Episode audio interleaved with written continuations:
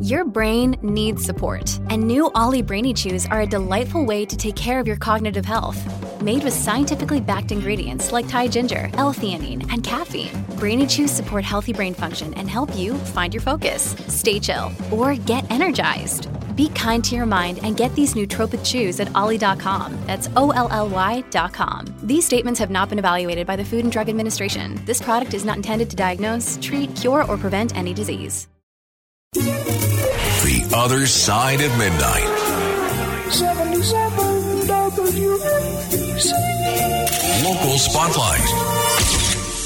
Good morrow, everyone. This is the other side of midnight on 77 WABC. I'm Frank Morano. Did you see Sunday's New York Post? The front page will come as no surprise to anyone that has spent some time talking with a recent New York City high school or college graduate. Nearly half of all New York City public school graduates who head to local community college according to the New York Post, are forced into remedial classes to survive their first semester. This, according to data obtained and printed in the Post. Amidst chronic absenteeism, widespread grade inflation, and a failure to prepare students for higher education, city school kids are being shoved through an educational revolving door without truly learning. Muhammad Alam, assistant dean of enrollment at Borough of Manhattan Community College, said, quote, most of the kids we get from New York City schools are underprepared for college. This to me is plainly evident with any recent New York City, not any, but many recent New York City high school graduates that I've spoken to. In fall of 2022, across the CUNY system, all seven of New York City's community college, 5,046 former Department of Education students, that's New York City Public Schools, were enrolled in a remedial math course, while 4,250 of them had to take remedial English. 47% of all new DOE high school graduates. Now, I'm sure some of this was exacerbated by the pandemic, but the fundamental problem is much broader than just a temporary issue that came about as a result of the pandemic. There is something wrong with what's going on in New York City public schools. I don't care what the test scores say, I don't care what the graduation rates say. The kids graduating New York City high schools are not prepared for college, and we need to do something about it. Now, I'm all for having a discussion about what the something is, but what we're doing isn't working. Beam me up. To be continued. The Other Side of Midnight. 77 WABC. Local Spotlight.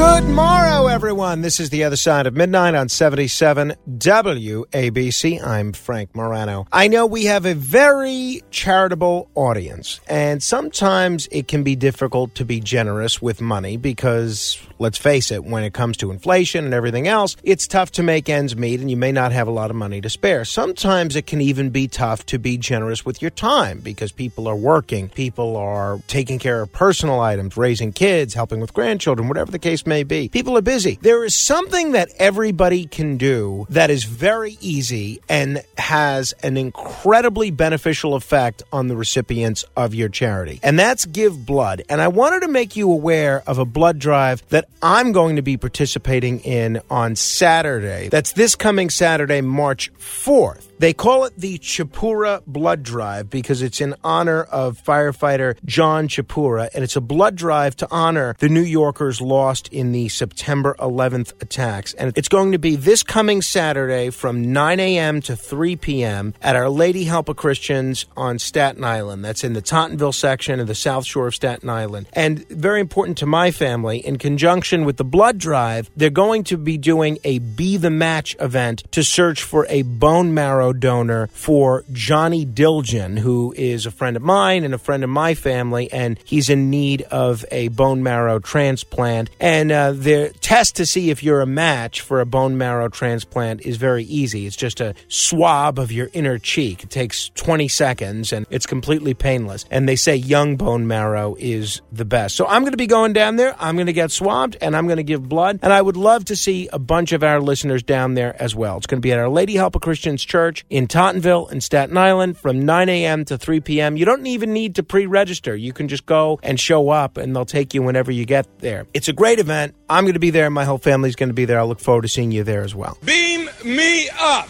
To be continued. The Other Side of Midnight. 77 WABC. Local Spotlight.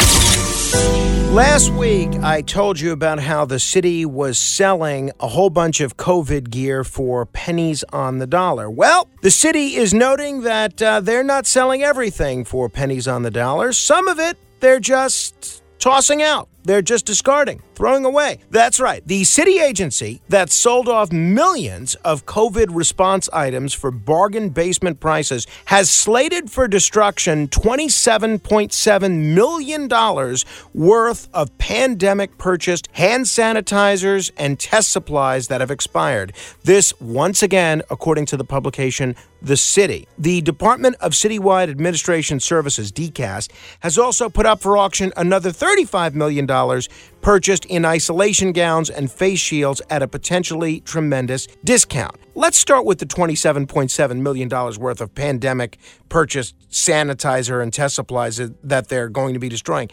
Can't they give this away? Can't they give this away to hospitals? Can't they give this away to prisons? Can't they give this away to schools? Can't they give this away to the public, to anybody that wants it? To me, this is absolutely preposterous. We are literally throwing money down the drain. And the fact that DCAS is doing this tells you how good the city government has gotten at just wasting money, just literally throwing it away. I understand the need to have to auction some of this stuff off at bargain basement prices because if there's a surplus, they have nowhere to store this stuff. Sometimes it's got to go. But still, to just throw it away or have it destroyed, this defies all logic. I am hoping now that this story is getting some attention from me talking about it and from the city covering it, maybe the city will be shamed, the city government, not the publication, the city. Hopefully, the city government will be shamed into doing something more productive with this stuff than just throwing it away. Beam me up.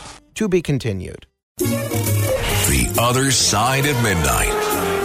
77 WABC. Local Spotlight.